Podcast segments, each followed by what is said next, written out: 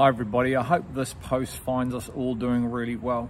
This is number fifteen of our covenant series of looking at the marriage covenant. And this is the last part of looking at our covenant between us and the Father. As of part sixteen, we're going to transition to looking at the horizontal covenant between a man and a woman that have got married. And so the last part of part fifteen is to look at the missional test. Last week we looked at the relational test around whom do we love? Do we love God more than we love ourselves and love other people?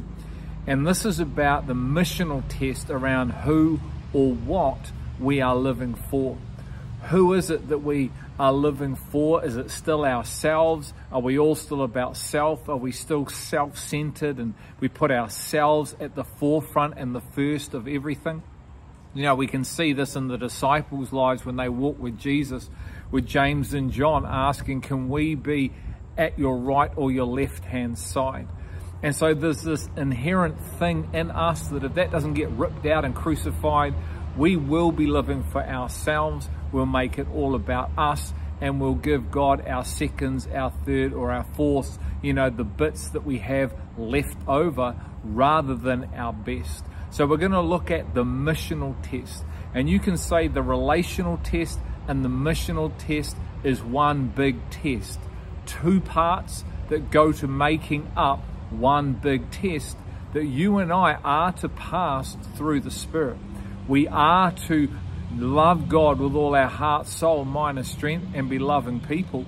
And we're also also supposed to be living with and for His will, His kingdom, not just doing our version of all that.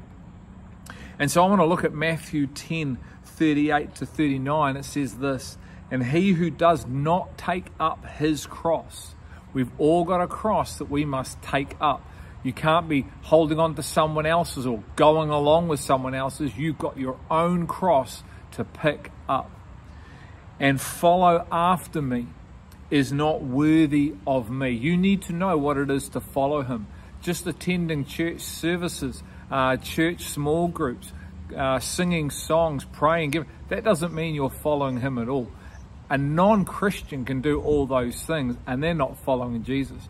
We need to know what it is to pick up our cross, and we need to know what it is to follow him all through revelation. Otherwise, we're just going on a walkabout and doing our own thing, thinking we're following Christ and living for Christ. Our lives say so much about whether we are or not and the fruit of those lives. It says, he who has found his life will lose it, and he who has lost his life for my sake we'll find it. Only when we lose our lives for Christ's sake will we actually find the life we were predestined for. We can't bring the old life with us. This is not about going from bad to good or from good to better.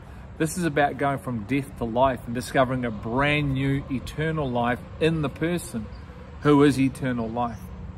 So we're all going to live for someone, or we're all going to live for something. So the question is, who or what is it that you and I are currently living for? Just some questions for us. Is it still ourselves, like I've said?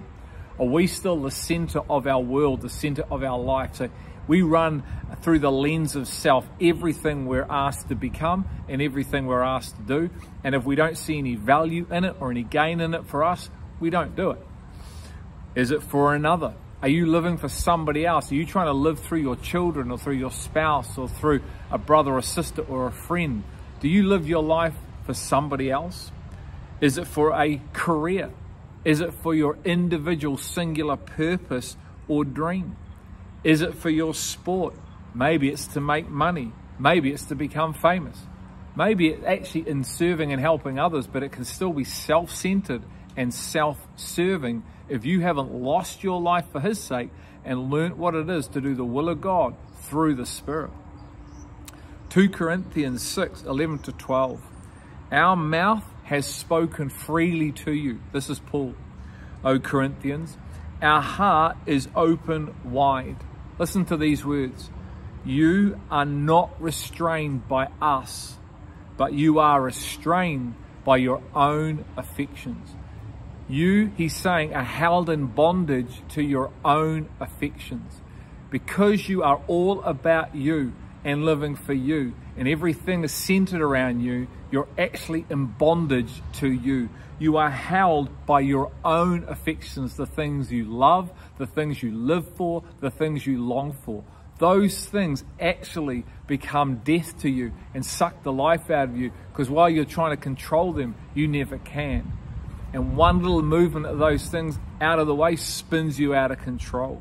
We need to take note of this, because we are not to be constrained by our own affections. Jesus says, he who does not take up his cross and follow him cannot follow me. We don't know his purpose and his plan. He says, you're not worthy of me. I mean, this is extremely confronting words of Christ, which are spirit and life. And they really do challenge the very essence of who has center stage in our hearts. As I've said, only those who have lost their life through the power of the resurrection can actually truly live this life out and start living for him the way he has designed, not living for him, really living for self, thinking you're doing it his way when all you're doing is doing it your way and self-serving you.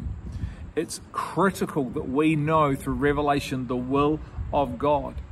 And the will of God isn't just running off and doing our own thing. Matthew seven twenty-one makes this very clear. Not everyone who says to me, Lord, Lord, will enter the kingdom of heaven, but he who does the will of my Father who is in heaven will enter. Many people are going to turn up and go, Lord, Lord, and they won't have done the will of the Father. They may have prophesied, they may have cast out demons, they may have preached the gospel, but they haven't done the will of the Father. People are taught that is the will of the Father, to heal the sick, cast out demons, make disciples, and an element of that is truth.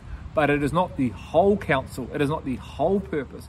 And unless, I've said before, you've lost your life, you'll have no idea what the will of God is, because you're not even looking for it, because you're not spending the time for God to show you. You already think you've got it down. And that's a vital mistake that you are making and many other followers make in the body of Christ. And I don't want anybody to hear these words, I don't know you. I know you didn't love me, and I know you took my name and did your own thing away from me. That's what followers are going to hear, because as we've talked about, the kingdom of heaven is not heaven. This is not a heaven and hell issue. This here is a millennial issue. So the missional test of being made as a disciple and becoming like the disciple to every follower, this is our singular pursuit.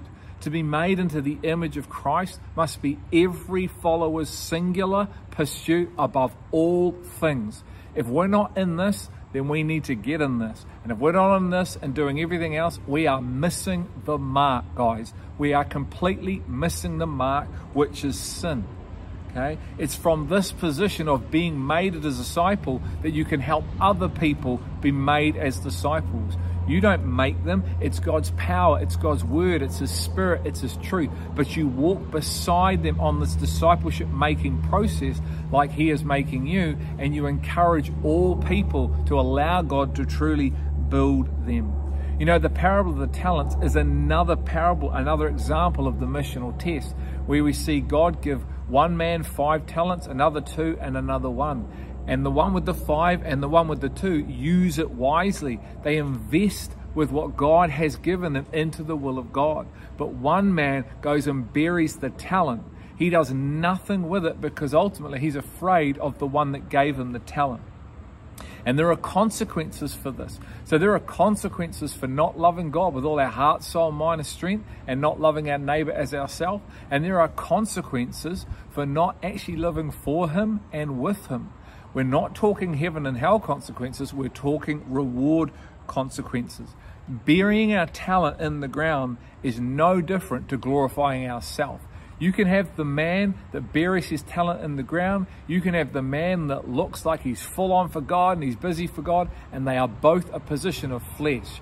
Not, both of them are as bad as the other. One is not better, better than the other, they're both fleshly, they're both demonic. And so if this is us, we need to wake up, because the one that's busy might look busy, but he's ultimately glorifying himself and not doing the will of the Father. So as we looked at in the relational test, there are consequences to those virgins, the parable of the virgins, that never actually grew to the full stature and became complete and mature. And there are consequences when we don't use what God has given us through his grace to serve him, and we serve ourselves, or we bury them in the sand, in the dirt, and then we just give back to God what he gave us. The kingdom is always advancing. The kingdom is going from love to love to love, from joy to joy to joy, from peace to peace to peace. The kingdom is going from life to life to life. So if we're not growing, if we're not perpetually moving forward, there is something wrong with our operating system. We're saved, we're justified, but we're not in the process of transformation that God has through this thing called discipleship, which is sanctification through spirit and our faith in the truth. Some questions for us to consider. Why does God put this test in place for his people, this missional test? Why is losing and finding one's life so critical in this for who or what we're going to live for? How does not living for the Father's will on earth determine the life we can know now and in the age to come? And what is the Father's will? Have you taken the time and asked the Holy Spirit to show you so you can get on board? Faith and deeds. Our deeds are to be defined through our faith. If we don't have faith, we'll never do the deeds that have been predestined before the foundations of the earth. There is a relational test. There is a missional test. This one is about the missional test. Be encouraged. Be confronted. Allow the Holy Spirit to show you your true state, because he wants to build you into the image of Son so you can glorify his name. So the Father can be glorified. You can know the life he has for you, and a lost world can know Jesus was sent for them. We'll see you soon.